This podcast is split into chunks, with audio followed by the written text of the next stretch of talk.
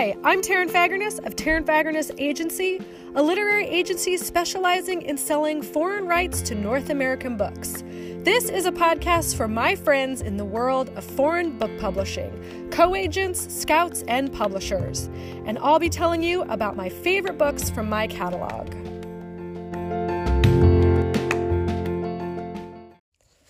Hello, friends. It's Taryn, and I am so excited to talk about Beyond the Crushing Waves, a dual timeline women's fiction by USA Today bestselling Australian author Lily Mirren.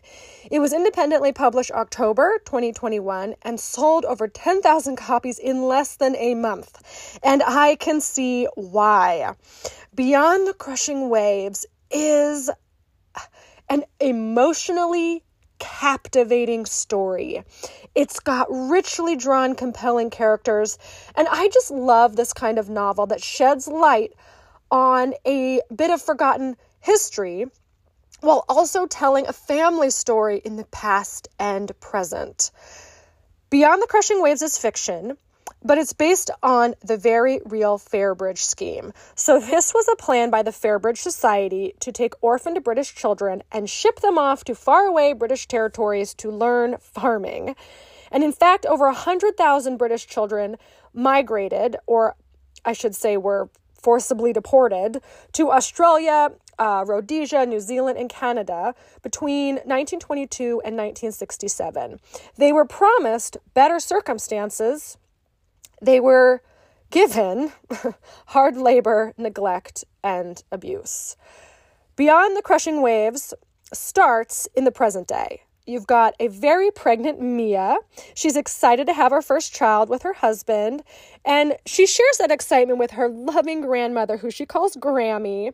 She visits with her Grammy, and she discovers this intriguing photo that appears to be her grandparents as kids on a farm when she brings it to her Grammy, her Grammy does not want to talk about it. Totally changes the subject.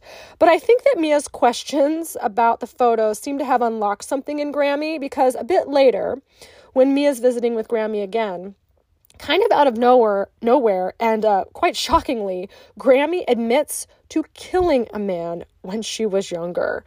These secrets and reveals help propel this unputdownable novel as it bounces from the present to the past and back again. So now, back in 1950s Britain, we meet two sisters named Mary and Lottie. They live with an alcoholic mother, and Mary has learned to protect her younger sister. Meanwhile, over at a boys' orphanage in Essex, Harry gets the crushing news that his mother has died, and with no one left to love him, he feels he has lost everything. So, when the opportunity comes to sail to Australia in this unique orphan program, Mary, Lottie, and Harry all jump at the chance to leave their old lives behind. They all meet on this luxury ship and they spend these six amazing weeks on the ship for the first time in a long time. Their bellies are full, they've got suitcases full of clothes, and the kids become best friends on this journey to Australia. But when they dock, the kids discover that life won't be so easy on the farm. Their new clothes are suddenly missing. Um, they're shown around by these hard faced children. They feel lost. They feel like they don't fit in. It's quite a culture shock. Uh, and despite the promise of this wonderful full life in Australia, they find themselves working hard on a farm, eating weevil ridden food, and dealing with harsh, abusive adults. It is a trauma that will seep through the generations. Now, back in the present day, when Mia's son Brody is finally born, she's got two major problems. The first is every mother's worst nightmare. Brody has a hole in his heart and he needs surgery. And the other one is is that although she's trying her hardest, her family can't get along regardless of this new baby. Now, Mia's very family oriented. She wants Brody to be surrounded by family, which is something she didn't have growing up, and she's determined to fix the rift between her father and Grammy by learning about Grammy's past, starting with that photograph of her grandparents on the farm. This is at its heart a novel of family. Mary and Harry become family as they grow up at the farm school, and in the present day, Mary, who is of course Grammy, visits Harry every day, even as his memory is fading. It's a novel of how trauma can travel through generations and ultimately be healed. It's a novel of the triumph and power of love.